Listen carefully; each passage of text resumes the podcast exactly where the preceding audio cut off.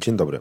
Ja się nazywam Waldek Mazur, a to jest 118 odcinek podcastu Radio Proza, w którym rozmawiamy o książkach i o tym, co wokół książek się dzieje. Dzisiaj ponownie wracamy do październikowego Bruno Schulz Festiwalu, kiedy to z Mikołajem Grynbergiem o jego książce Jezus umarł w Polsce rozmawiała Dorota Oczak-Stach.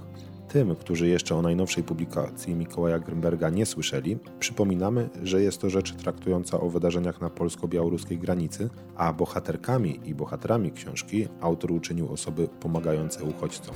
Osoby, które nie miały pojęcia, że w efekcie swoich działań będą musiały ukrywać się nie tylko przed służbami państwa, ale również przed swoimi sąsiadami. Zapraszamy do słuchania.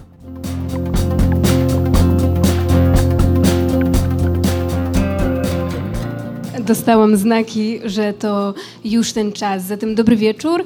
E, ja nazywam się Dorota Oczak-Stach i bardzo cieszę się, że e, mogę Państwa przywitać w czwartym dniu festiwalu Bruno Schulz. E, to już trzecie spotkanie dzisiaj. Moim i Państwa gościem jest Mikołaj Grymberg. Dobry wieczór. Dobry wieczór Państwu. Pisarz, fotograf, reporter, z wykształcenia psycholog. Nie wiem, czy któraś z tych e, funkcji, doświadczeń jest dla Ciebie najważniejsza? No dzisiaj chyba jestem pisarzem po prostu. Powodem e, naszego spotkania e, jest ta książka, która stoi tutaj przed nami. Jezus umarł w Polsce. Ja tak się zastanawiałam, zapraszałam swoich znajomych na Facebooku, żeby przyszli na to spotkanie. I przyszli? No właśnie nie widzę, ale dostałam głosy, że będą właśnie nas śledzić online, e, do czego zachęcam e, wszystkich. Mam na myśli to, że możecie Państwo jeszcze teraz wysłać linki swoim znajomym, którzy nie mogli dotrzeć, ale też zapis tego spotkania będzie można odtworzyć e, później. I zachęcając, zastanawiałam się, co powiedzieć, co napisać o tej książce. Powiem ci, że dużo banałów mi przychodziło e, do głowy i takie okropne zdanie, strasznie wyświechtane, którego nie lubię używać, ale użyłam, a mianowicie to, że tę książkę powinien przeczytać każdy. I faktycznie e, tak myślę, zwłaszcza w obliczu zbliżających się wielkimi krokami wyborów w niedzielę 15 października. Na pewno e, ci, którzy jeszcze po nią nie sięgnęli, E, zdążą. Dodam też, że tutaj przy barze jest też e, kącik, gdzie można książkę zakupić. Informacja dla tych Państwa, którzy jeszcze nie czytali. A po naszym spotkaniu e, autor będzie również podpisywał książki na dole. Będzie również przewidziany czas na pytania od Państwa. To tyle tytułem wstępu. A sama książka, jak przypuszczam Państwo wiedzą, ale gwoli ścisłości jeszcze E, powiem, e, opowiada o katastrofie humanitarnej, zwanej kryzysem, która dzieje się na e, granicy polsko-białoruskiej, która dzieje się wciąż. Mikołaj zawarł w tej książce 20 rozmów, przede wszystkim z aktywistami, aktywistkami, którzy robią to, czego, od czego państwo polskie umywa ręce, czyli ruszają na pomoc e, tym ludziom. Są też w tych opowieściach, e, w tych rozmowach dwie, dwa spotkania ze strażnikami e, granicznymi, z pracownikami Straży Granicznej. Mm, I już na samym wstępie zdradzasz, że to jakby nie ty sięgnąłeś po ten temat, tylko ten temat przyszedł do ciebie, że właśnie kilkoro z tych aktywistów, czy jedna osoba e, napisała do ciebie, że przyjedź, posłuchaj. Czy tak było? tak, tak było. Ja miałem inny plan. Chciałem, miałem inną książkę w ogóle, już tak zaczynałem o niej poważnie myśleć i no i przyszła taka wiadomość, właśnie takie zaproszenie, czy przyjechał pan e, porozmawiać z nami. Wiedziałem, nie znałem tej osoby, wiedziałem, że to jest ktoś, kto e, działa na granicy, chodzi do lasu, ratuje ludzi. No i zapytałem, powiedziałem, że oczywiście przyjadę. Nie wiedziałem o co chodzi, ale to brzmiało intrygująco. I go zapytałem, o czym będziemy rozmawiać. No i ta osoba mi powiedziała, że chcemy, żeby ktoś nas posłuchał, żeby ktoś posłuchał o tym, co się tutaj dzieje. Jak myślisz, dlaczego wybrali właśnie ciebie? Ja byłem też to było takie intrygujące. Zastanawiałem się w ogóle, jaki był mechanizm tego. I w jakimś wywiadzie, w jednym z pierwszych, jak książka się pojawiła, padło to pytanie i ja wtedy powiedziałem, nie wiemy, może zaproponowano, zaproszono 100 innych osób również. I jak ten wywiad się pojawił, to odezwała się do mnie ta pierwsza osoba, która wtedy się odezwała i powiedziała, e, nie było żadnych stu innych osób. E, odezwaliśmy się tylko do ciebie. Nie, nie wiem, nie, głupio mi jest o tym mówić, dlaczego do mnie. No myślę, że znali moje poprzednie książki, jakoś mi zaufali. E, no. A jak szukałeś kolejnych rozmówców? Czy to poszło jak po nice do kłębka, przekazywali e, ci kolejne kontakty? I czy to było paradoksalnie łatwe, czy trudne? Czy osoby, z którymi chciałeś rozmawiać, e, chętnie się zgadzały, czy może bały się tych rozmów? No, cała historia pisania tej książki od początku, o którym przed chwilą rozmawialiśmy, po właśnie ten. Yy E, etap dokumentacyjny była czymś, co normalnie się nie wydarza e, przy tematach dokumentalnych. Nie jest tak, że ktoś mówi, słuchaj, chciałbym, żebyś napisał książkę o ocalałych, albo książkę o drugim pokoleniu, albo książkę o, o 68. Nigdy tak, tak się nie wydarzało. I, a tutaj zostałem zaproszony. Poznałem osoby, które, e, które są aktywne e, na tej granicy. I już po pierwszym spotkaniu z nimi wiedziałem, znaczy dalej nie wiedziałem, po co oni mnie zaprosili po tym pierwszym dniu. Miałem takie różne myśli, że może oni chcą napisać książkę i może chcą pogadać, jak to zrobić, e, ale nie mówili nic takiego. Ja wyjechałem stamtąd po niecałej dobie. I, no i w drodze powrotnej, ja tam pierwszy raz byłem w grudniu 21 roku. E, I w drodze powrotnej między Białym Stokiem a Warszawą, no dotarło do mnie, że to jest książka. I wiedziałem, że to, co przed chwilą pytałaś, że nie będę, nie, nie narobię się szukając następnych bohaterek i bohaterów. Czyli to, co nie jest, nie jest najprostszym etapem normalnie e, szukanie i namawianie osób do e, zabrania głosu w książce. Tutaj wiedziałem, że oni będą mnie sobie polecać i tak się wydarzyło. I to jest właśnie to zaufanie, którym zostałem obdarzony. Czułeś, podejrzewam, ogromną odpowiedzialność w związku z tym. Odpowiedzialność, ja dopiero potem takie Duże słowa. subtelne rzeczy tak przyjechałem. Na początku e, byłem e, zszokowany tym, co usłyszałem. Wydawało mi się, że wiem, co tam się dzieje. Się okazało, że tylko mi się wydaje, że wiem. E, I tak naprawdę im dłużej rozmawiałem, bo te rozmowy prowadziłem prawie przez półtora roku, to to było i straszne, i bardzo ciekawe. Ja wiele rzeczy się dowiedziałem, wiele rzeczy zrozumiałem. E, zrozumiałem, dowiedziałem się czegoś o kraju, w którym żyję, o świecie. Mm, poznałem wspaniałych ludzi, ale właśnie ta część była. E, ona dobrze szła. Tak, znaczy, po prostu kończyłem z kimś rozmawiać i mówiłem, masz jakiś pomysł, z kim warto było, żebym pogadał? I oni mówili, o, no pewno. I mi dawali całą listę. I do kogo mnie zadzwonił z tej listy, wszyscy mówili tak. Wyobrażałam sobie, że może właśnie jednak się bali. E, o to chciałam pytać później, ale może to jest dobry moment. E, zwróciłam uwagę, mm, to się od razu rzuca w oczy, że niektórzy występują pod imieniem i nazwiskiem, niektórzy tylko pod imieniem, ktoś pod pseudonimem. I co chyba straszne, łatwiej mi jest zrozumieć tych, którzy się ukrywają pod pseudonimami, niż tych, którzy. Dlaczego? E, myślę, że w związku z możliwymi represjami ze strony państwa, które ich e, czekają oraz tym, o czym oni mówią, że e, jeśli się ujawnią, to będzie im trudniej pomagać. Wystawią się jakby na widok. Jak sądzisz?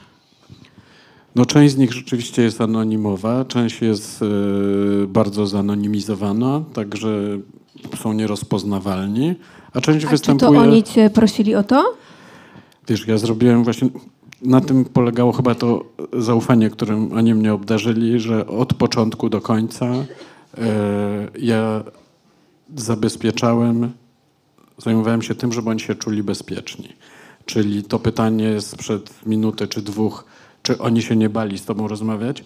Nie, nie bali się, bo wiedzieli, że ja nic nie zrobię e, bez nich. I uprzedzając pytanie, wszystkie rozmowy oprócz dwóch w tej książce są autoryzowane.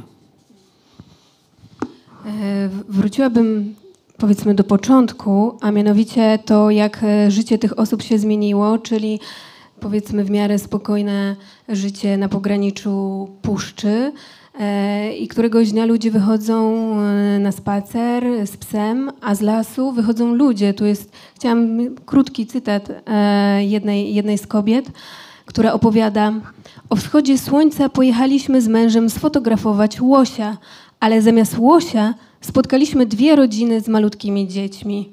I takich historii jest wiele, prawda? No to jest to, co. Część bohaterek i bohaterów mojej książki to są lokalsi. Mhm. Druga część to też są lokalsi, ale tacy, którzy przyjechali jakiś czas temu, którzy uciekli z dużych miast, przyjechali tam wychowywać dzieci w ciszy, spokoju, bezpiecznym miejscu. E, I to, co im się wydarzyło wszystkim, to w 2017 roku e, wycinka puszczy, i część z nich ruszyła do obrony tej puszczy i wygrali tą batalię, bo Trybunał Sprawiedliwości Unii Europejskiej zakazał wycinki. No a już w 2021 roku e, zaczęli iść ludzie przez ich las, a, a potem po prostu ci ludzie zaczęli tam umierać, a tak naprawdę trzeba mówić wprost, że my ich zabijaliśmy bo to jak ci ludzie byli traktowani i są do dzisiaj, e, doprowadza ich do śmierci. I ci, te bohaterki i bohaterowie mojej książki to nie są e, osoby, które są wykształcone do pomagania. To są ludzie, którzy po prostu za ich płotem, w ich lesie ludzie potrzebowali pomocy i oni ruszyli do tej pomocy, ale cały czas w tyle głowy mieli to, no, że zaraz pojawią się duże organizacje pomocowe, które się tym zajmą, no bo się na tym znają. No i latem się nie pojawiły, jesienią się nie pojawiły. Wszyscy myśleli, no, że zimą to, to się skończy, no bo to jest niemożliwe, żeby to trwało zimą. No się okazało, że się nie skończyło i jest jeszcze gorzej i że koniec końców te duże organizacje pomocowe, humanitarne y, nie pojawiły się do dzisiaj tam. Były takie pojedyncze próby tam. Y, Owsiak postawił namiot, Caritas postawił namiot, ale to były. Y, nie można było przyprowadzić ludzi do tego namiotu, żeby odpoczęli, żeby się najedli, żeby się przebrali dlatego że Straż Graniczna by te osoby zabrała i wyrzuciła jeszcze wtedy za druty, bo jeszcze nie było tego płotu. Ciśnie się pytanie, dlaczego tych organizacji e, dużych, międzynarodowych tam nie ma? Czy znasz odpowiedź na to pytanie? Myślę, że te, to trzeba by oczywiście ich pytać, ale ja mam swoje podejrzenia te e, organizacje zrobiły bilans e, potencjalnych strat e, i jak się nazywa to drugie? Zysków. Zysków, dziękuję. I oni uznali, że po stronie tych strat będzie konflikt z państwem. Czyli, że wejdą na przykład na teren strefy, która została E, tam założona przez państwo. To dwa słowa powiemy to, dla wszystkich, żeby było wiadomo o co chodzi.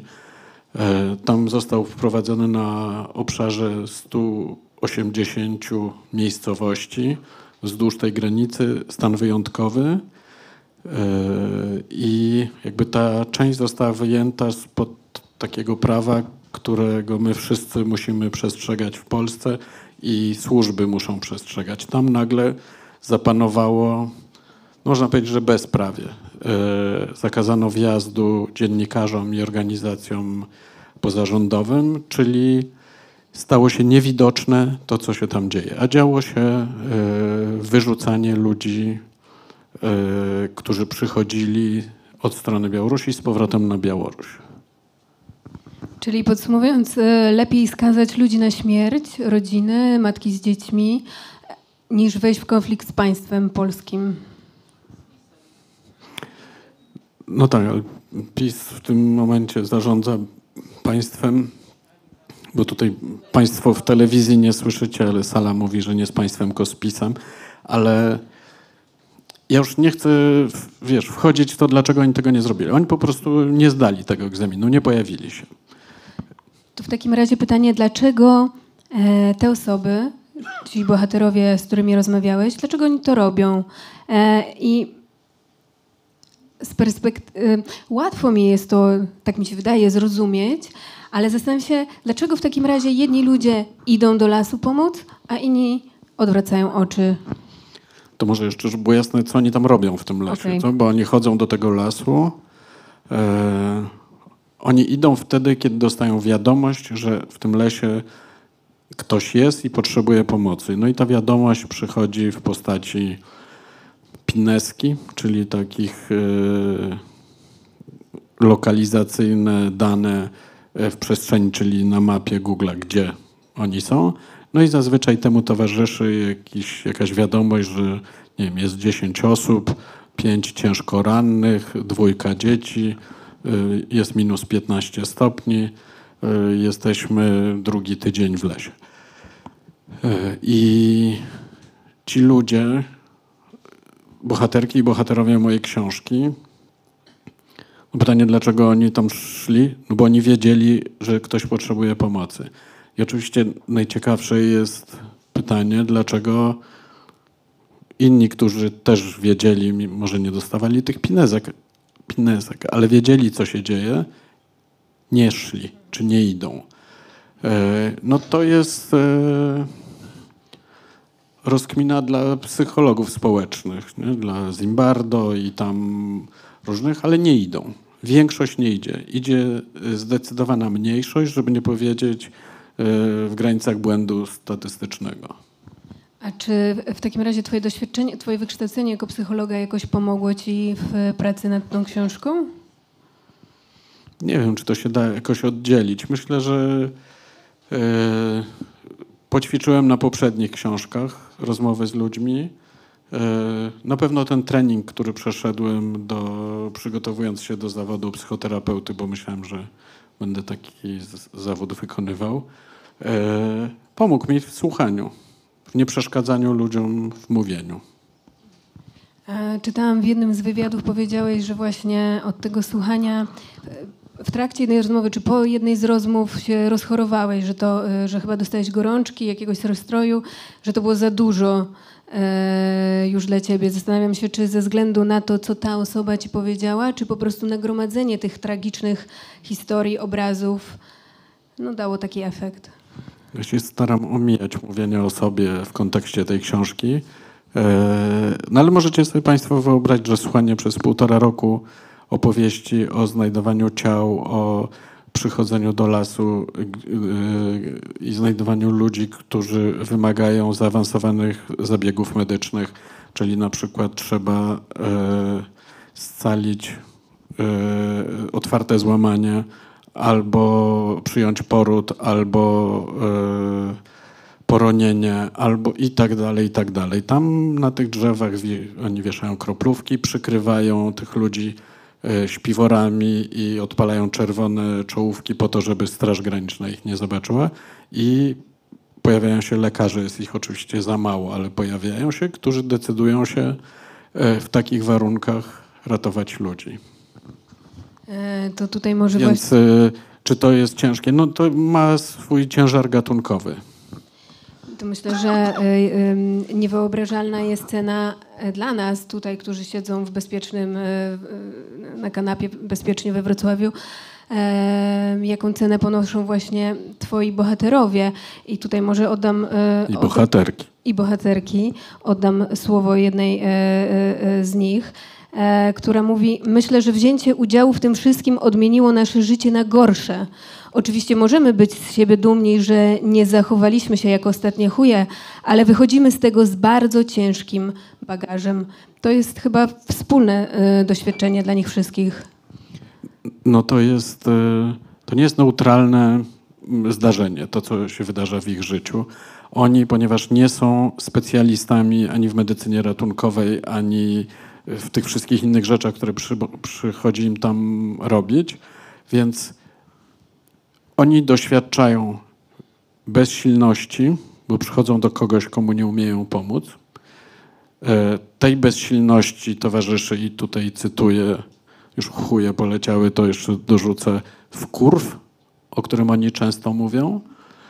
E, No i, i to wszystko jest e, dlatego, że państwo zabrało się do tego w taki sposób, w taki z jednej strony jak przedszkolaki, że jak ty mi wrzucisz klocki na moją stronę, to ja ci je wyrzucę z powrotem, a z drugiej strony dlatego państwo tak robi i dlatego ludzie giną, bo używa kryzysu migracyjnego do mobilizowania swojego elektoratu na przykład, bo jest jeszcze parę innych powodów, ale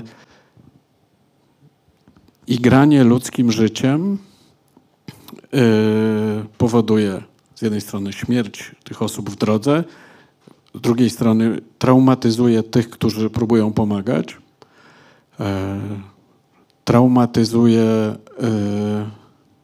tych, którzy nie pomagają, bo oni wbrew pozorom, n- to oni są świadkami czegoś, nawet jeśli tam nie chodzą. Oni wiedzą, że to się dzieje, wiedzą, że oni tam nie poszli.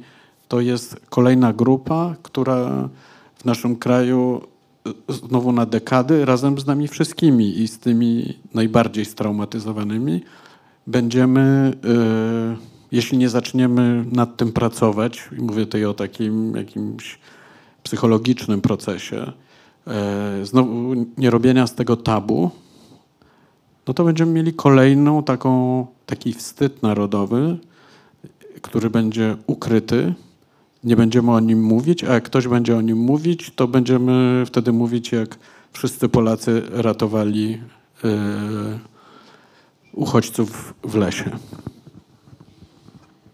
Ja mam pytanie o taki warsztat reporterski też. W końcu spotykamy się na festiwalu e, literackim.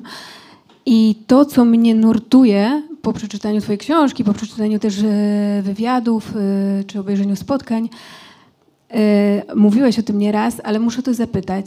Dlaczego nie poszedłeś z nimi do lasu?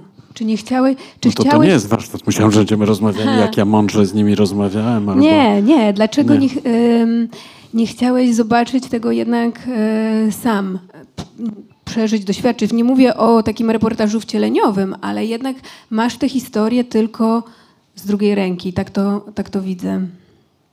Ale gdybym, ja zaraz odpowiem, bo ja wiem dokładnie, dlaczego tam nie poszedłem, ale gdybym ja tam poszedł, to byś bardziej mi uwierzyła, jak ja bym pisał ich historię? Nie, tylko tak jak mówiłam, siedząc sobie tutaj wygodnie na tej kanapie, czy raczej w swoim domu, mówię, a jak ja bym pisała, no to bym chyba poszła do tego lasu. To jest takie wygodne e, moje myślenie. Ciekawe. Ja, tak, po pierwsze, na kilka stadiów tego niechodzenia tam to rozbiję. Bo na początku nie poszedłem, bo się bałem. Nie się bałem tego, że oni mi coś zrobią, tylko się bałem tego, co, jak ja zareaguję. Dla mnie ta paralela e, z historią żydowską była e, bezsprzeczna od początku. To, że tam się ludzie ukrywają, tam, że matki zakrywają dzieciom usta, żeby strażnicy nie usłyszeli, to, że e, pojawia pojawiają się szmalcownicy, którzy wydają, a za pieniądze nie wydadzą i tak dalej. I nie byłem pewien, jak ja ze swoją historią rodzinną i, i z tym czymś, co, e, z czym się mierzę od lat, jak ja w ogóle na to zareaguję. Więc nie poszedłem ze strachu. E, druga, drugi argument za tym, żeby nie pójść bardziej reporterski, bo ten taki raczej można powiedzieć jak na reportera wstydliwy, e, to nie poszedłem dlatego, że jeden z moich pierwszych rozmówców powiedział mi, podobnie trochę jak ty, że dopóki tam nie pójdziesz, to nic nie zrozumiesz. No to znaczy, że nie ma sensu pisać tej książki bo to znaczy, że albo wszyscy tam pójdziemy i wszyscy zrozumiemy, e, a jak ja napiszę książkę, a wy tam nie pójdziecie, to nie zrozumiecie. No więc pomyślałem przekornie, że nie pójdę i zrozumiem. A już po napisaniu tej książki, w trakcie jakiejś rozmowy, nie pamiętam, jakiejś dziennikarskiej czy w jakimś podcaście, nagle do mnie dotarło, E, mało tego, to zostało zwerbalizowane nie przeze mnie, tylko przez osobę, z którą rozmawiałem. Powiedziała mi, że e, ja myślę, że jak ty byś tam poszedł do tego lasu, to żebyś nie napisał tej książki, bo byś został w tym lesie. I to jest bardzo możliwe. I na pewno bym się bardziej przydał tej sprawie, niż pisząc książkę, bo może na przykład jednej osobie bym pomógł i bym spowodował, że ten ktoś mniej cierpi. To jest na pewno więcej warte niż książka. E, tak nie do końca się z Tobą zgodzę, bo myślę, że e, to jest ogromna wartość, że ta książka powstała i że tak e, wiele osób może zgłębić ten temat, dowiedzieć się, poznać. No, no jednak od, od osób, które tam są, odrobinę, może nie, jeżeli nie zrozumieć w pełni, to chociaż odrobinę. Mm, Wspomniałeś y, o, o, o, swoich skojarzeniach y, z um, historią Holokaustu, z sytuacją Żydów w czasie II wojny światowej. Mnie też się takie skojarzenia y, od razu nasuwają, chociaż zastanawiałam się, nie wiem, może, może przesadzone, jak, jak to widzisz? No to jest, to co tam się dzieje, to nie jest Holokaust. Ani skala nie jest taka, ani ci, którzy pomagają, nie ryzykują swoim życiem. To nie jest to. Więc nie możemy mówić, że tam się dzieje Holokaust. Natomiast na skojarzenia nie ma siły. Możemy nie mówić, że nam się skojarzyło, żeby kogoś nie urazić albo żeby się nie narazić, bo to raczej się już w tę stronę idzie. I... Ale takie skojarzenia mamy i w tej książce one padają i nie ja je przynoszę, ani nie ja je indukuję mówią o tym moje bohaterki i bohaterowie. I, a na skojarzenia, nie, to jest niecenzurowalne. Nie da się cenzurować skojarzeń. Więc oni je mają i oczywiście czują również dyskomfort. Czy wypada, czy to jest uzasadnione. Czy... Tak jest. Jesteśmy w takim czasie, w takim miejscu świata, z taką historią, że nasza mapa poznawcza tak właśnie wygląda. To są nasze asocjacje różne, które się dzieją i na to nie ma siły. Autorką e, rekomendacji tutaj na, na okładce Blurba jest e, Agnieszka Holland i Maja Ostaszewska, czyli reżyserka filmu e, Zielona Granica. Z tego, co czytałam, film widziałeś, prawda? Zastanawiałam się, czy oprócz tego, że Agnieszka czytała twoją książkę, czy w jakiś sposób wykorzystała ją y, przy pracy nad filmem. Wiem, że tam było... Nie. Robi... Nie, pracowaliśmy równolegle. Aha. E, I Agnieszka Holland przeczytała moją książkę wtedy, kiedy już była po montażu. Więc, e, ale materiał zbieraliśmy w tym samym momencie. Dlatego na przykład ja dokładnie wiem, z jakich historii składają się te postaci. Dlatego też o to pytam, bo widzę dużo analogii między filmem e, a książką, czy między książką a filmem. Dlatego pytałam, czy może jakoś e, współpracowaliście, czy konsultowałeś, może, ale to było już później, rozumiem. Natomiast e, co myślisz o, o samym filmie? Czy uważasz, że w którymś momencie jakaś historia została przekoloryzowana, oczywiście w znaczeniu merytorycznym, nie, niewizualnym, czy wręcz przeciwnie, Agnieszka Holland oszczędziła nam tego najgorszego? Znaczy, to jest bardzo dobry film. On opowiada, porusza nas i robi to, co było celem reżyserki. Doprowadza nas do tego momentu emocjonalnego, o który e, reżyserce chodziło. I je, gdybym miał rozkładać ten film na części, e, to miałem rzeczy, które były dla mnie ważniejsze, mniej ważne, ale e, film fabularny to jest inny rodzaj opowieści niż e, książka dokumentalna. E, oni wybrali pewne postaci, zbudowali dramaturgię i przeprowadzili nas przez to. Także, a pewno, że tak. Ja uważam, że Agnieszka oszczędziła. E, chciałem powiedzieć Pols, oszczędziła Polskę, bo chciałem powiedzieć, że widzów i widzki, ale oszczędziła Polskę. Tam nie ma wielu rzeczy, które są dużo gorsze niż to, co widzimy, ale one nie są potrzebne do tego, żeby ten film działał. Ale tam nie ma postaci szmalcowników, którzy przychodzą, stają przy tych grupach i nic nie tego, ale za 400, znaczy dzisiaj to już podrożało bardzo, ale przedtem za 400 wy odchodzili. Yy, no to już nie wiem, co trzeba mieć bardziej, żeby nam się skojarzyło yy, ze szmalcownikiem. E, ta e, fala obrzydliwej, bezprecedensowej po prostu e, nienawiści, która spłynęła na nią i, na twórców e, filmu, no właśnie to chciałam powiedzieć, że była e, straszna, a ciekawi mnie, wiadomo, że film i, i, i nazwisko samej Agnieszki Holland jest e, głośne, nośne w świecie i, i więcej osób pewnie... Więcej waży niż moje, mówmy wprost. Tak jest, tak jest. Na arenie międzynarodowej. Natomiast zakładam, że więcej osób jednak zobaczy film niż przeczyta książkę. Ale ciekawi mnie, czy ciebie spotkały jakieś nieprzyjemności związane z tą właśnie książką? Znaczy w porównaniu do tego, co dotknęło Agnieszkę Holland, to nie. To nic. To, że y, jakieś trole tam coś piszą i E, nie, nie, nic. I też nieporównywalne e, w skali do moich poprzednich książek, gdzie doznawałem dużo większego ataku niż przy tej książce. Aczkolwiek zdarzyło mi się, jestem w trasie czwarty miesiąc z tą książką, przyjechałem do Państwa z, z Gdańska i tam miałem ochronę. Dlaczego? Dlatego, ale dlaczego w Gdańsku?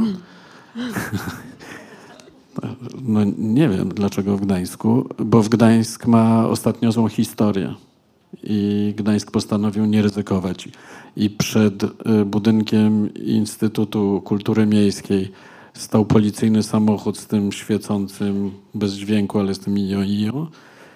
I na sali było dwóch panów z ochrony i no dziwne to było, nie? że doszliśmy do takiego momentu, że e, mamy fanatyków.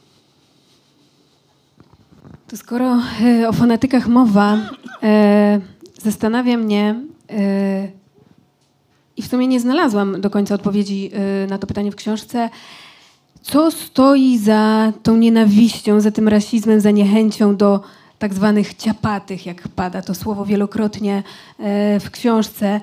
I, i, I, co go tak naprawdę powoduje? Co sprawia, że uchodźców z Ukrainy witamy otwartymi ramionami? Ale to... mnie prowadzisz jak po sznurku do tego, żebym powiedział, że to jest rasizm.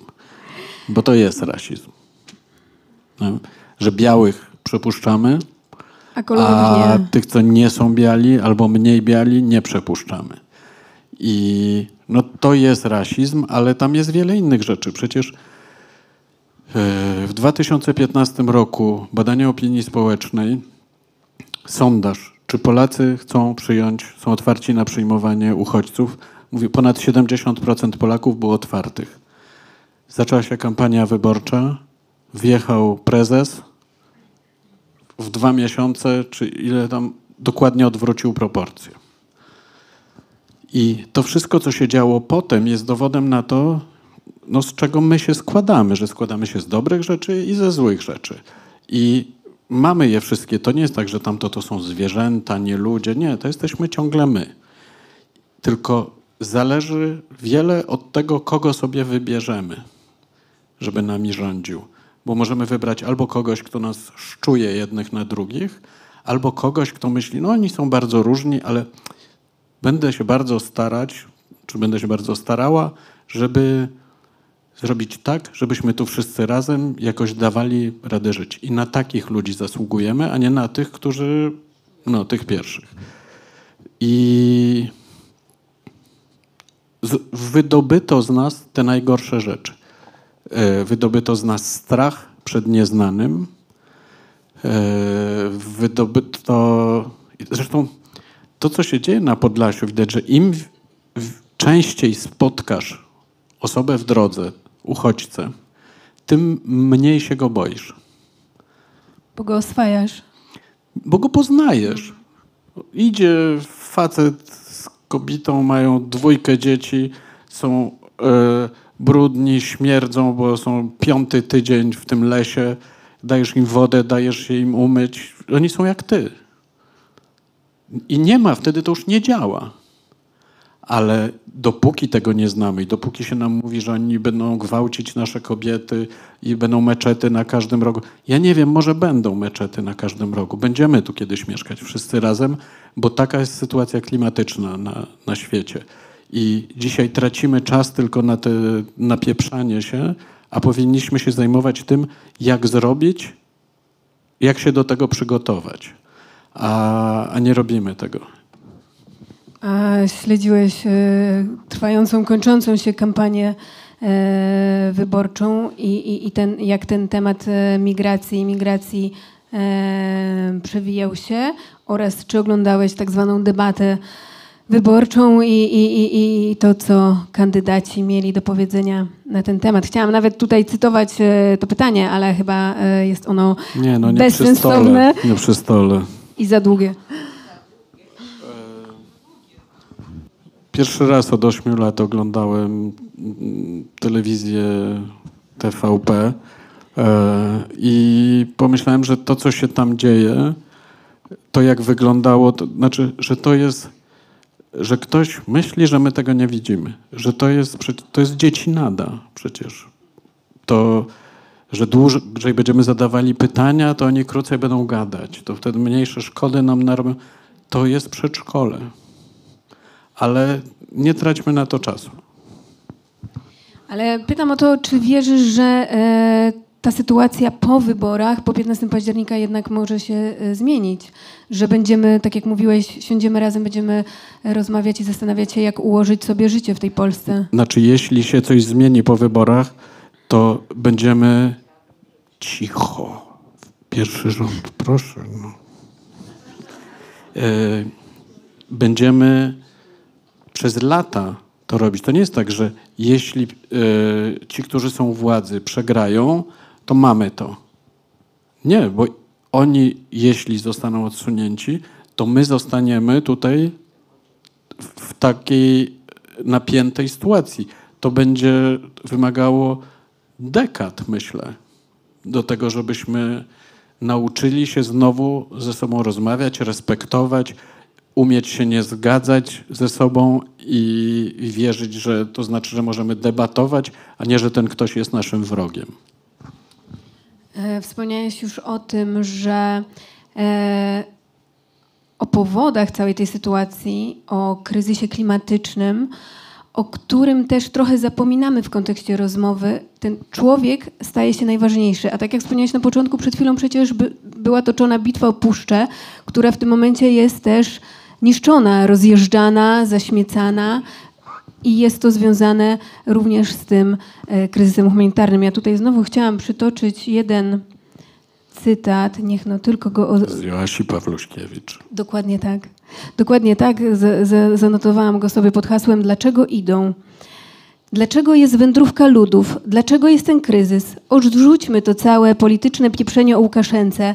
Tam, gdzie go nie ma, też idą. Jest kryzys klimatyczny i będą szli, bo nie ma wody, bo nie ma jedzenia, bo wojny są właśnie z tych powodów.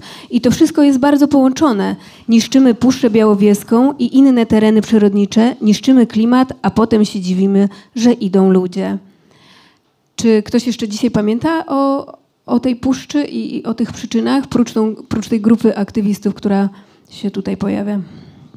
Na pewno pamięta, bo tylko to nie wystarczy, że my będziemy przez dwa tygodnie zamiast torby plastikowej brali na zakupy tą, tą bawełnianą i żebyśmy oczekiwali, że to już pomoże, tylko ci, którzy musimy się wycofać z paliw kopalnych, no jest dużo grubych rzeczy. Nie? Musimy y, zrezygnować z różnych rzeczy. My osobiście też, y, jako pojedyncze osoby. I, a ponieważ to jest nam przekazywane jako taka odległa sprawa, taka, którą na szczytach różnych G7 i G ileś tam oni o tym gadają, no to my sobie zakładamy te kolejne klimatyzatory.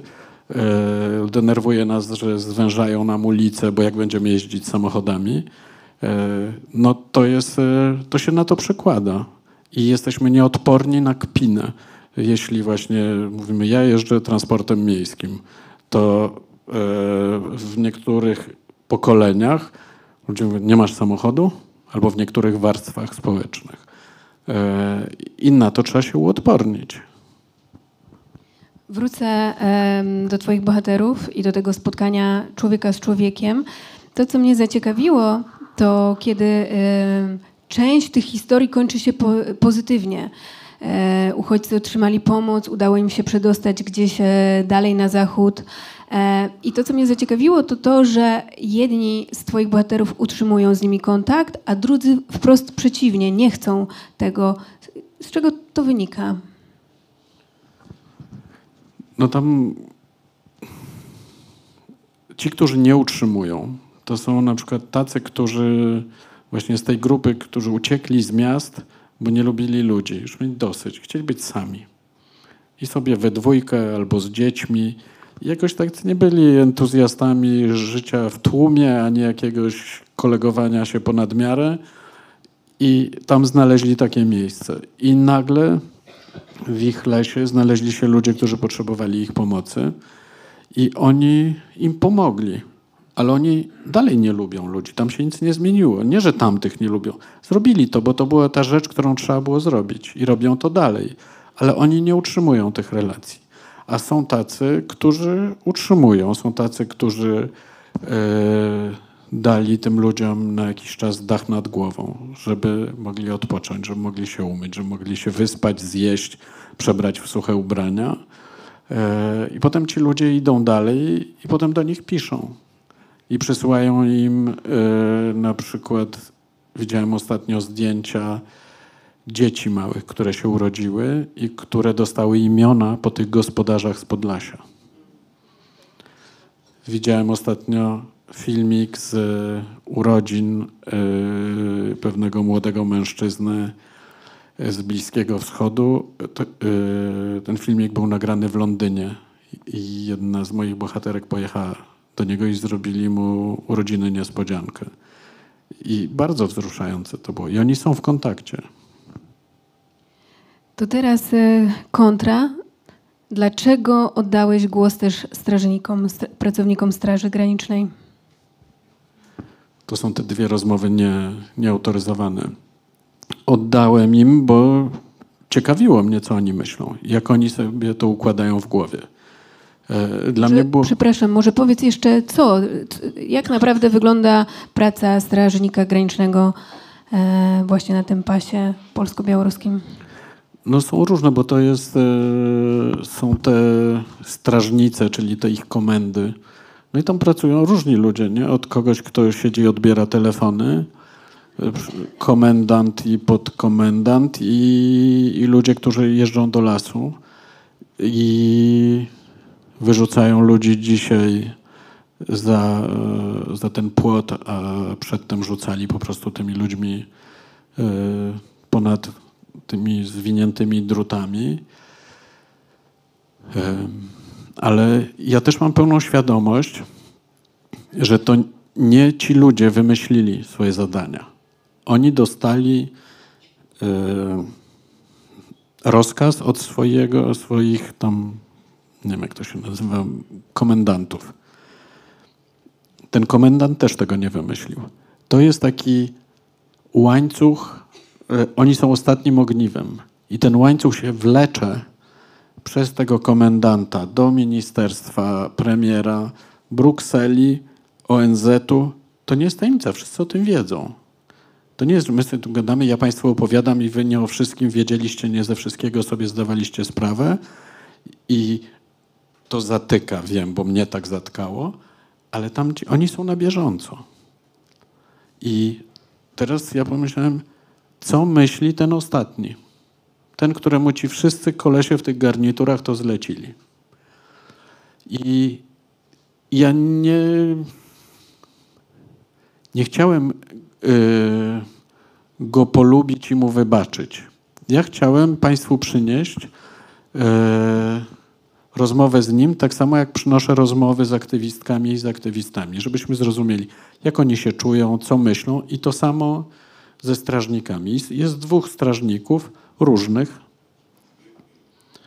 Yy, I, no i dla mnie było ciekawe, jak on myśli, ale bardzo trudne, bo no miałem do czynienia, siedziałem obok człowieka, który e, rzuca dziećmi przez druty. No. no właśnie chcę powiedzieć, że to e, jest ten moment, w którym moment w książce, w którym przestajesz być niejako neutralny i nie jest do końca według mnie tak jak mówisz, że idziesz tak samo zapytać tak jak aktywistów, widać twoją wściekłość, mówiąc delikatnie, w tej rozmowie. Nie, nie pytaj. W jednej z nich. W jednej z nich. Tak. Tak. E, tak. Ja e, wiem, że tak jest i to jest, ja mogłem to wycofać, te emocje w redakcji. Mhm. Ale tego nie zrobiłem. Pracy nad tekstem. Tego nie zrobiłem, dlatego że pomyślałem, że to jest adekwatna reakcja tego człowieka, który słucha, na to, co słyszy. I gdybym ja czytał rozmowę czyjąś z takim strażnikiem i ten strażnik by mówił to, co mówi mi, a tamten by mówił, aha, i opowiedz, co było dalej, i był, to dla mnie by to było nieadekwatne. I bym pomyślał, z tym, co słucha, coś jest nie tak. W związku z czym to jest jedyna rozmowa, w której widać mnie, a tak naprawdę widać moją złość. I ona nie jest wyreżyserowana, ale jest świadomą częścią konstrukcyjną tej książki. Czy jeździsz wciąż na granicę? Byłem ostatnio, e, e, miałem spotkanie w Białowieży, ale też oglądałem e, Stodole teatr teremiski. Stodoła Teatr Teremiski jest takie wspaniałe miejsce. Tam jakiś czas temu miałem drugie spotkanie na mojej trasie. Miałem o swojej książce a te, i, i rozmawialiśmy wszyscy razem o tej książce z aktywistami i aktywistkami. Czułem się, jakbym zdawał egzamin magisterski mniej więcej. Zdałeś? Mówią, że zdałem, ale było, bałem się potwornie. W trakcie było ok, ale potwornie się bałem. Mimo, że każde z nich znało e, ostateczny tekst. E, I potem byłem w tej stodole właśnie ostatnio e, z Agnieszką Holland i z nimi wszystkimi oglądaliśmy razem film. Podejrzewam, że tak jak mówiłeś, jesteś już czwarty miesiąc w, e, w, trasie. Dzisiaj dokładnie mijają trzy miesiące od momentu, kiedy książka się e, ukazała. 3, li, 12 lipca, sierpień, wrzesień, październik. Masz rację. Pierwsze spotkanie było na festiwalu Góry Literatury, tak? E, I za tobą już tych spotkań jest wiele, wiele e, wywiadów. Czy odbiór tej książki jest inny tam, a inny tu u nas, gdzieś na zachodzie?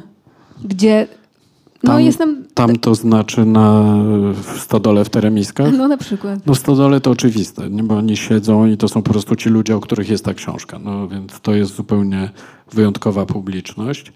Ale nie, nie ma różnicy. Yy, I to, co dla mnie jest niesłychane, ja w ogóle staram się wszędzie, żeby światło, jak rozmawiam o tym, żebym nie był ja oświetlony, tylko żebyśmy się widzieli. Tutaj się tak trochę widzimy, znaczy ja Państwa trochę widzę, bo wtedy ja też widzę, jak, co słychać u Państwa. I ja na tych spotkaniach od no już czwarty miesiąc widzę łzy i widzę potworny smutek, i widzę złość i widzę te wszystkie rzeczy, które ja czułem w trakcie i które są doświadczeniem osób, o których piszę. I no dla mnie to jest przejmujące, bo mi się praktycznie nie zdarza i bardzo bym prosił, żeby to nie było to miejsce, gdzie to się zdarzy. e, Nie zdarzają się ataki na mnie, e, tylko rozmawiamy. I czasami sobie tłumaczymy różne rzeczy, ale możemy o tym rozmawiać. Ostatnio raz mi się pojawiły trollnia, yy, grupa, dwie osoby, które szczuły na uchodźców. Yy, ale tak właśnie doszło do pytań i no to są sami faceci, yy, mają wszyscy krok wojskowy, ja wiem jak wygląda krok wojskowy, oni, kto siedzi teraz w knajpach, kto ma najwięcej pieniędzy, to oni, oni. No i chwilę mi zajęło, żeby zrozumieć w ogóle, co ta kobieta mówi do mnie. Ale tak mocno to mówiła. E, I jak ja zareagowałem na to, znaczy powiedziałem jej wprost, że ona szczuje na uchodźców, że robi to samo, co rząd. Ale tak długo mówiła, że sala już potem się nie odezwała. I szkoda mi było tego, bo zrozumiałem, jak że ja mówiłem przez godzinę, ta pani mówiła przez pięć minut i sala no miała taką, musiała mieć taką myśl, ci państwo, którzy tam byli, kurczę, no to może ona mówi prawdę. A pani była z Białorusi. Pytałem się, co ją sprowadza do Polski. On mówi, no bo tu ma rodzinę, to tu przyjechał. Mówię, to zupełnie tak jak oni. Oni też jadą do swoich rodzin w różne miejsca w Europie i na świecie, ale y, ona doprowadziła do tego, że nie rozmawialiśmy potem.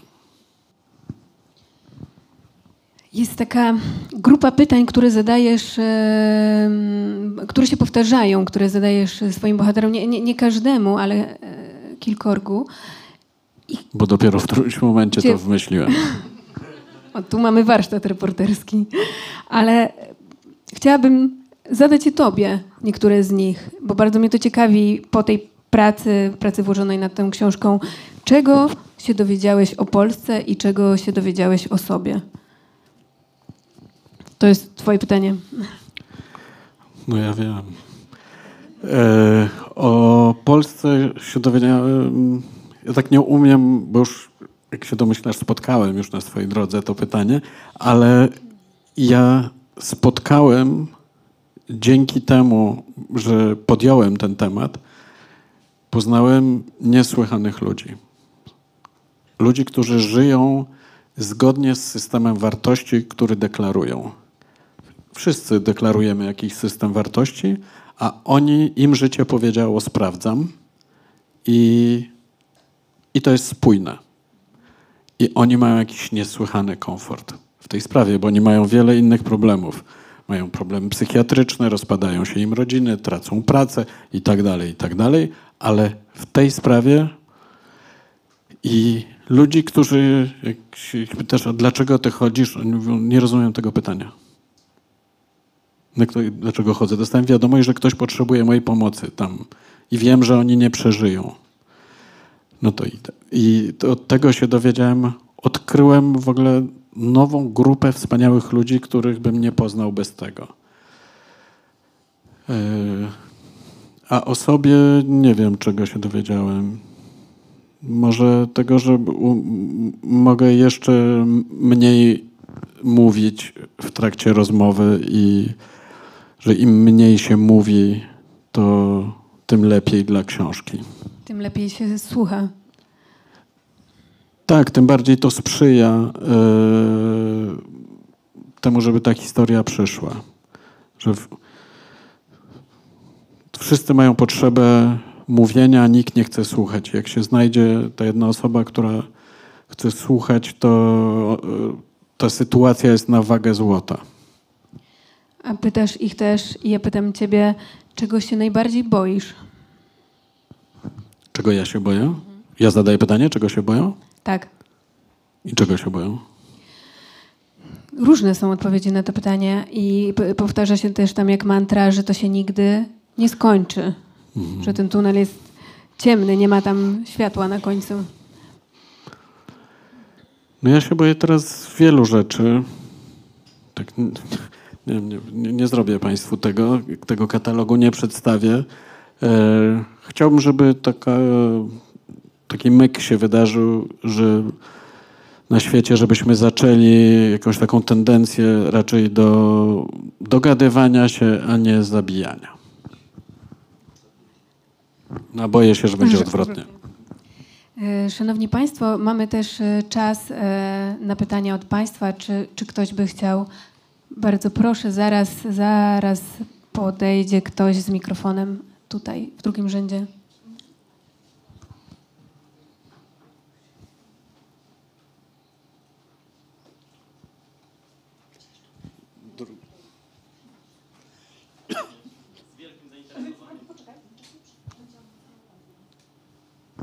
Ale początek mi się podobał. Tak. Właśnie mówię, że z wielkim zainteresowaniem wysłuchałem rozmowy. I słuchając, urodziło mi się w głowie takie pytanie. mm, Po pierwsze, ile może to jeszcze potrwać Pana zdaniem i jak w ogóle mogłaby wyglądać właśnie rozwiązanie tej sytuacji i zaradzenie jej? Mm, I jakich środków możemy używać na, na przykład na nawet poziomie jednostki, żeby właśnie dążyć do rozwiązania tej sytuacji i poprawy jej? Dziękuję bardzo. Dziękuję bardzo. No tak od tyłu idąc, to y, powinniśmy głosować i namawiać innych do głosowania na tych, którzy raczej szukają rozwiązań niż y, używają siły w każdej sprawie. Y, ile to będzie trwało? Ja myślę, że tak już będzie zawsze. Że y, ludzie zawsze migrowali, a teraz migrują, y, bo nie ma wyjścia, bo się nie da żyć tam, gdzie tam, gdzie mieszkają, bo albo tam jest wojna, albo tam jest taka susza i z tego powodu jest wojna, albo z powodu tej suszy nie ma co jeść i dlatego jest wojna.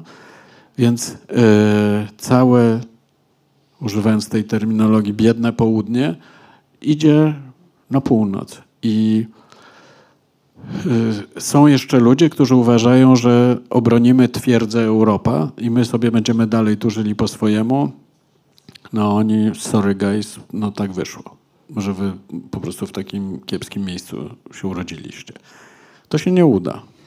I być może e, ci, którzy nami rządzą, wymyślą jeszcze gorsze pomysły. Ustawią na tych płotach karabiny maszynowe, różne rzeczy jeszcze mogą być. Koniec końców przyjdzie tyle ludzi, że, że po prostu tu będziemy razem. I być może wtedy ja będę jedną z tych osób, która też będzie niezadowolona, że tak jest. Ale tak będzie. I udawanie, że tak nie będzie zaklinanie rzeczywistości, jest najgłupszą rzeczą, jaką możemy robić. Jeśli się, rozumiem, że pan pyta, kiedy to się skończy, ten, te przejścia przez Białoruś. To się może skończyć, ale ci ludzie będą szli dalej bo być może Łukaszenka uzna, że już się nazarabiał tyle kasy na tym, że mu wystarczy, albo z jakiegoś innego politycznego powodu, ale to wtedy są da, dalej ci ludzie uciekają z tych miejsc i my też byśmy uciekali. Oni przecież idą, jest szlak śródziemnomorski, gdzie ludzie toną setkami.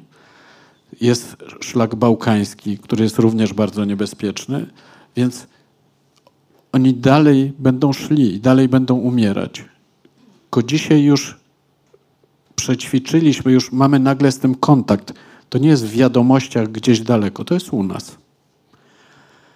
E, A jak to rozwiązywać, to, to raczej jest pytanie, jak się adaptować do tego.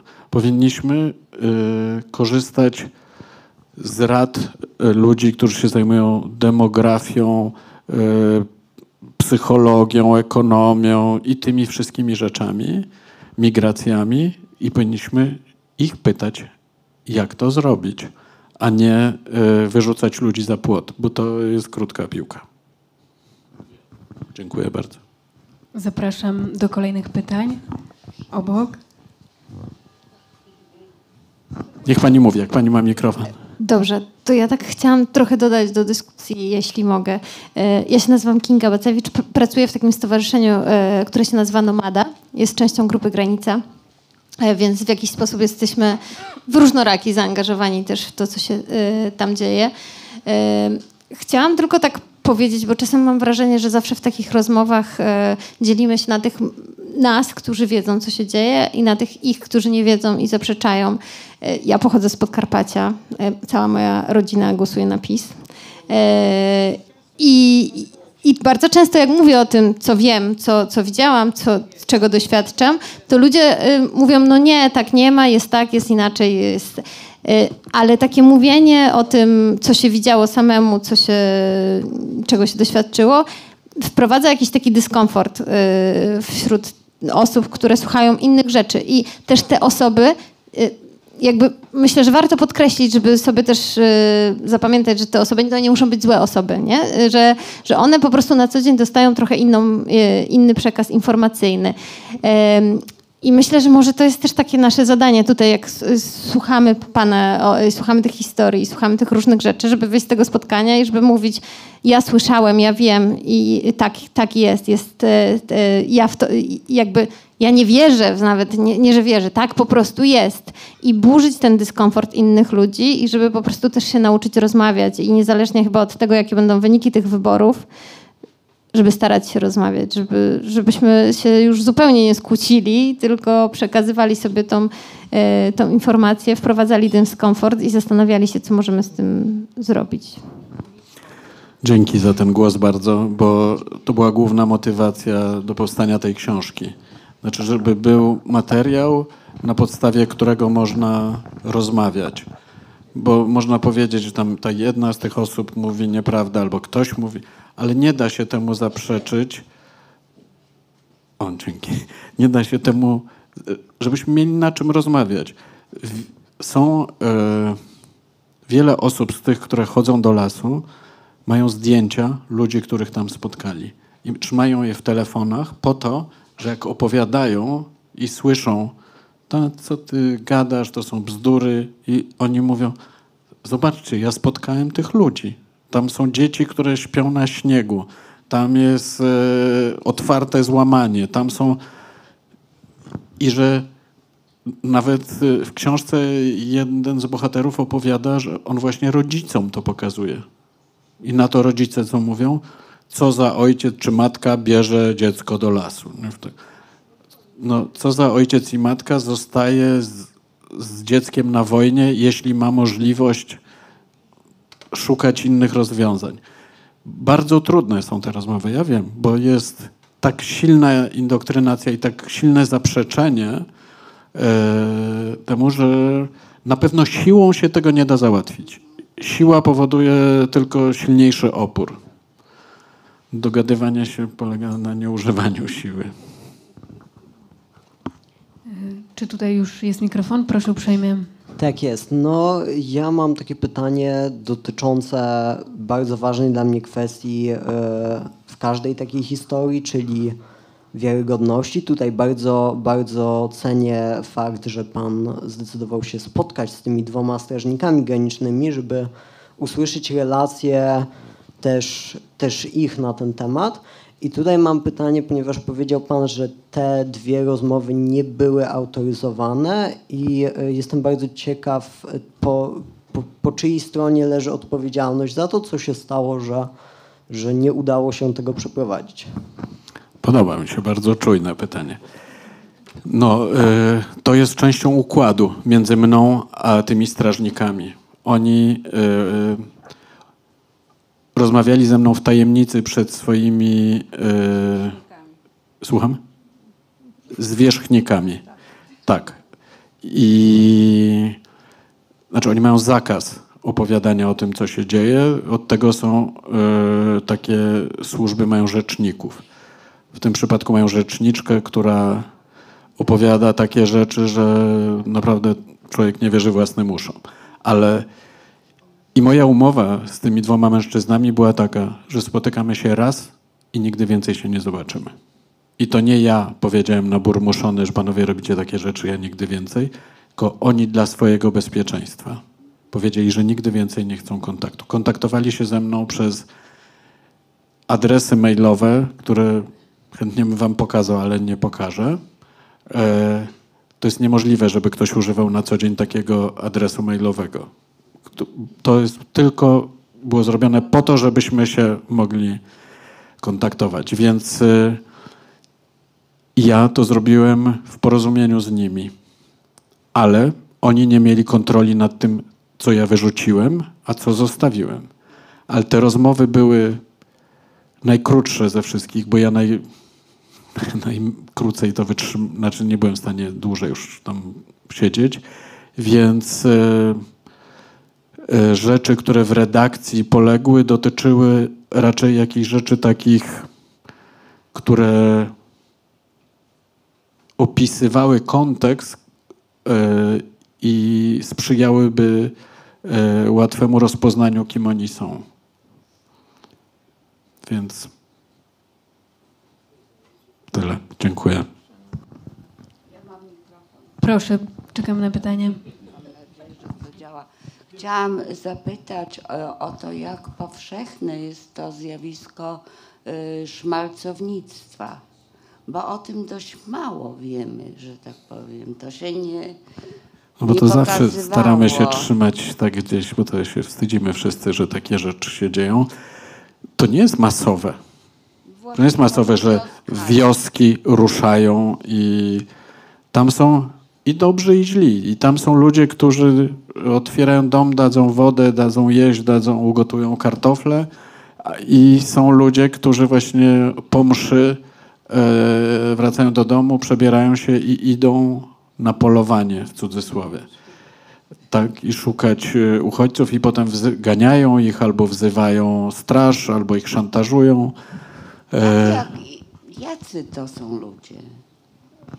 No tacy, którzy myślą, że to jest dobry sposób na zarabianie pieniędzy. Ja ich nie poznałem. Ja nie Nie rozmawiałem. rozmawiał pan. Nie, nie, nie, nie, nie. Ale jest wiele świadectw w tej sprawie. Jest zresztą tekst e, Katarzyny Surmiak-Domiańskiej w dużym formacie z przed miesiąca czy półtora e, o znamiennym tytule Mieszkam na Wyjebkowie, bo tam się mówi na te samochody, to na które, samochody, na które my mówimy suki, tak, policyjne, tam mówią na nie wyjebkowozy, bo to są te samochody, które pakują ludzi i wiozą na granicę i w potwornie brutalny sposób wyrzucają na białoruską stronę, gdzie jest jeszcze gorzej. Tam te służby są okrutniejsze niż nasze. Proszę, czy ktoś chciałby jeszcze zapytać? Tutaj, proszę. E, Dobry wieczór. E, Ja e, chciałam zapytać o taki e, temat, który się pojawił w, chyba w wywiadzie do Tygodnika Powszechnego.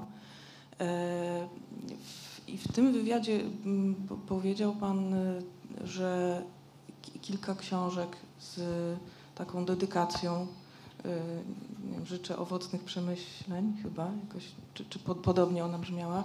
E, mm, ro- rozesłał Pan e, między innymi, rozumiem, że do, do komendy głównej, to nie wiem, czy tak się to nazywa. Do Straży Granicznej, Straży tak. Granicznej.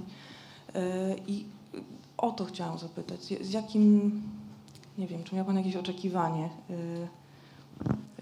wobec tych ludzi, że co- ta książka, nie wiem, może im dać, czy coś Znaczy, pyta pani, czy to był tylko gest e, złośliwości, czy Nie, miałem... nie, o, o złośliwość w, w ogóle to o tym nie Ma nie- też nie taki aspekt, pomyślałam, nie? No, tak? bo napisałem im, że życzę satysfakcjonującej lektury. Satysfakcjonującej tam było, tak. E, Ale ja wysłałem e, wy- razem z wydawnictwem wysłaliśmy te książki do różnych osób, między innymi właśnie tam do, tych, do tej centrali Straży Granicznej, ale wysłałem też do pana Tuska i do różnych innych osób, bo uważam, że jest tam parę informacji i historii, które powinniśmy wszyscy znać. Ci ze Straży Granicznej oczywiście, że to znają.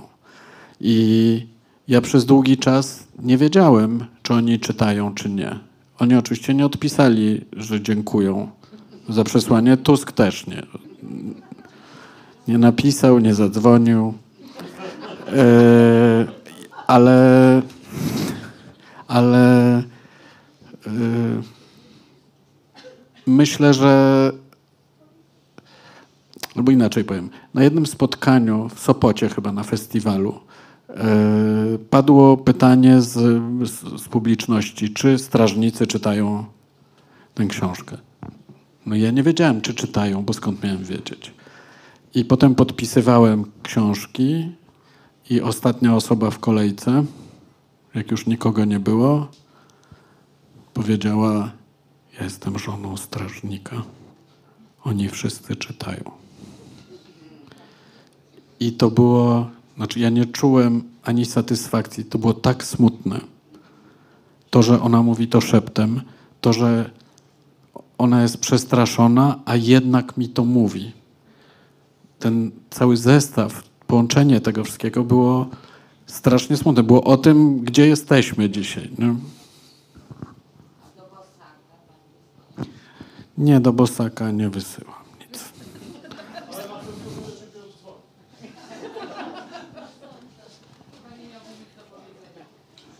Korzystając z tego, że mamy kilka ostatnich minut, ja chciałabym jeszcze e, poprosić Cię o jedną rzecz, a mianowicie ja tak sobie myślę, że to, to już wspomniałam o tym parę razy, że my tutaj we Wrocławiu mamy dość wygodną sytuację, bo nie mamy tego dylematu, czy iść do tego lasu, czy nie. No, ale już nie macie, bo właśnie już wiecie. Więc nie macie, nie można mówić, że jest... Ale pytanie, czy możemy jakoś pomóc, pozostając jednak tutaj u nas e, Tak. na miejscu? Tak. Ja mam taką listę. Wilstein miał swoją, ja mam swoją. E, publikuję ją, co jakiś czas odnawiam ją na moim Facebooku i dzisiaj to zrobiłem. I to jest lista rzeczy, które można zrobić. Gdzie można wpłacać pieniądze, albo gdzie można, e, w jakie różne sposoby można pomagać. Bo to, że czujemy się bezsilni wobec tego, to jest adekwatna reakcja. To, że czujemy złość również, ale złość już ma pewien potencjał. Tam jest energia i można tą Sprawczy. energię tak zamienić na coś innego. Można również jeździć na Podlasie. E, Nie polecam samotnych akcji w tej sprawie. E, Są sposoby, żeby to robić e, w bezpieczny dla siebie sposób i to wymaga czasu, ale strony Grupa Granica i różnych organizacji zrzeszonych w Grupie Granica są ogólnie póki co jeszcze dostępne, więc można się również z nimi kontaktować. Mój Facebook jest otwarty, więc tę listę widać. A może dla osób, które nie mają Facebooka, a myślę, że wciąż takie są, kilka To może. e, nie, bo to jest długa lista. A, okej. Ale to, co można robić, nas. można są, jest grupa pod tytułem Zupa na granicę. Ludzie, którzy gotują zupy na granicę. Jest dokładny przepis, jak to zrobić. Jak e, zamykać słoiki, żeby się nie psuło. Jak przesyłać i tak dalej. Są potrzebni lekarze, są potrzebni prawnicy, są potrzebni tłumacze. To wszystko tam jest. Tam przychodzą ludzie, e, którzy mówią wieloma językami i nie jest potrzebny koniecznie tłumacz na miejscu. Ktoś, kto jest dostępny przez telefon i pomoże w takiej sytuacji.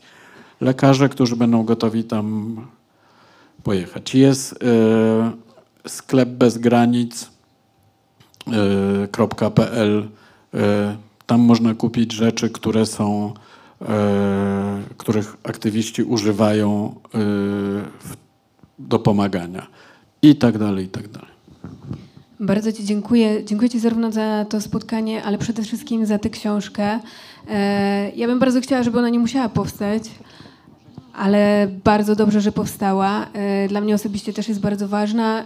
Poza tym wszystkim, o czym opowiedzieliśmy, to e, przypomniała mi, żeby doceniać to, co mam, bo nie wszystkim jest to dane, a na pewno nie raz na zawsze. Dziękuję uprzejmie i dziękuję również Państwu za obecność. Dziękuję bardzo. Dziękuję bardzo. Jeszcze jedną rzecz mogę powiedzieć? Ja w teremiskach rozmawiałem z panią Wierą. Pani Wiera ma 80 plus lat i to była bardzo krótka rozmowa i mówiła, że no, że jak będzie dobrze, lepiej już, pytam się, kiedy będzie lepiej. Pani Wiera powiedziała, że nie wie kiedy, ale będzie, ale krótko. Do widzenia Państwu. Dziękujemy.